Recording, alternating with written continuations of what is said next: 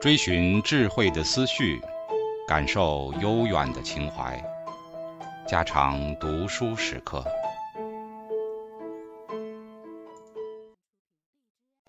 警告：慎入，非专业朗读，听后可能出现且不仅限于挺尸等严重不适，另切勿洗耳，以免污染水源。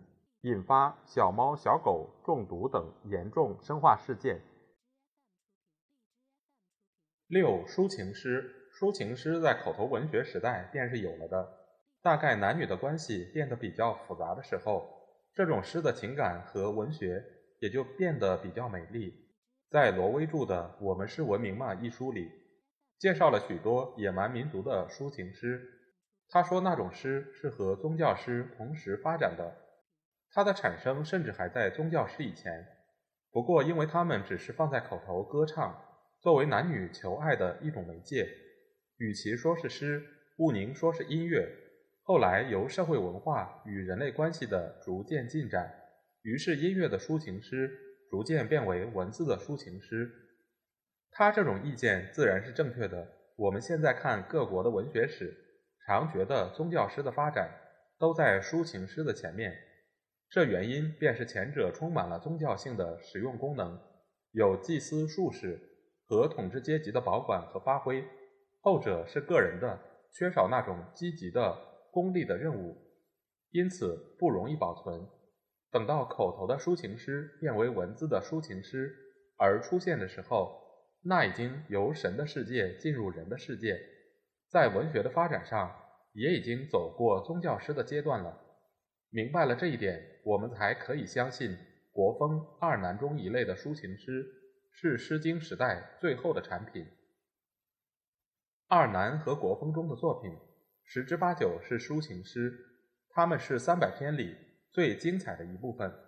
诗序说：“上以风化下，下以风刺上，主闻而诡见，言之者无罪，闻之者足以戒，故曰风。”这自然是儒家的伦理哲学兴起以后的一种解释。在国风时代，那些作品还只含有个人主义的特征和履行着男女性爱的任务。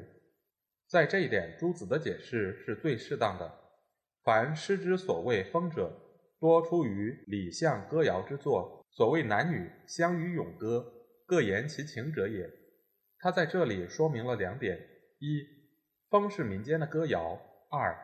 风的内容大都是男女言情之作，他这种解释使我们认清了风湿的活跃的生命。由此可知道，诗序上所说的却是后人有意披上去的一件外衣了。其次，关于周南、赵南，古人也各有不同之见。多数人以地言南，故南诗属于国风；另一些人如宋代王志。程大昌之流则主张南是一种乐名，可与风雅颂并列，故诗应分为南风雅颂四部。这种意见虽极新奇，到了清朝，如陈启元在《毛诗集古编》中，魏源在《诗古微》中都发出反驳的意见。这种是非我们是无法判断的，因为双方都有他的理由。好在这些问题。对于这些作品的文学价值，并无关重要。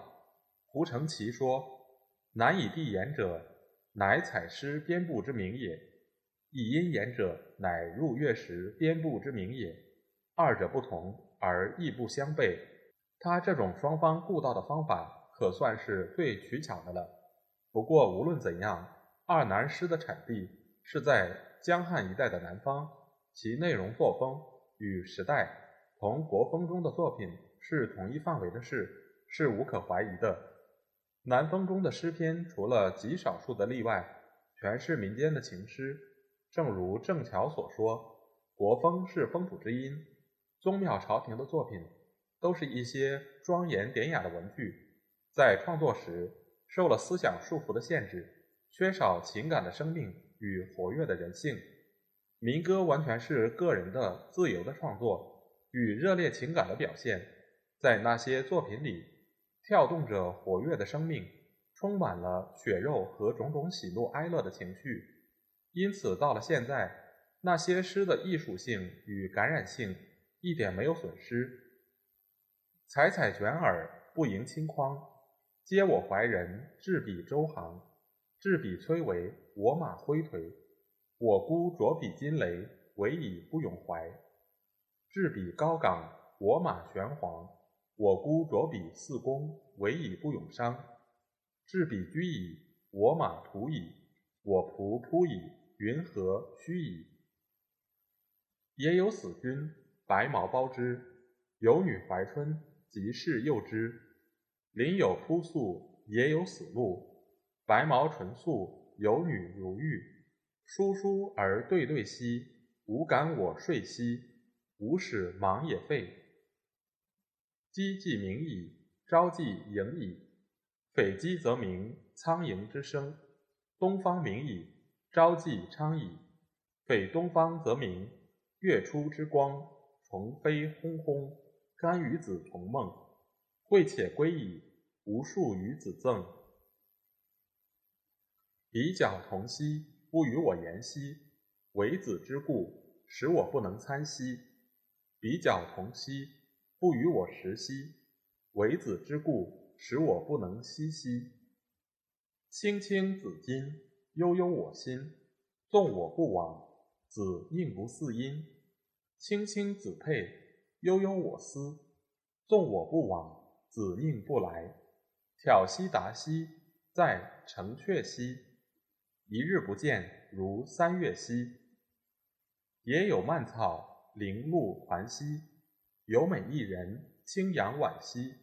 邂逅相遇，是我愿兮。也有蔓草，零露攘攘；有美一人，宛如清扬。邂逅相遇，与子偕臧。这些诗的意义，虽在诗序中有种种富贵的解释，其实都是非常浅显的。思妇怀人，急事求爱，春宵苦短之叹，美人相思之苦，在美丽的文字和调和的音韵中，巧妙地表现出来。情感是那么丰富，生命是那么活跃。比起那些带了神鬼气味的宗庙诗、富贵气味的朝廷诗来，这些美丽的民歌，自然更能使我们了解和爱好。在艺术的价值上，比起前阶段的作品来，那明显的进步，就是门外汉也是看得出来的。在三百篇中，社会诗和抒情诗是最重要的部分。由社会诗可以看出。当日社会生活的全影，由这些恋歌可以体会当日浪漫的人性和男女心灵的活动。然而，也就从这里开始了社会文学与个人文学的分野。个人文学的发展渐渐倾向于唯美的浪漫的路上去，有超越现实社会的现象，因此文学便逐渐失去了其实用的社会功能。而一步步的变为纯粹的艺术了。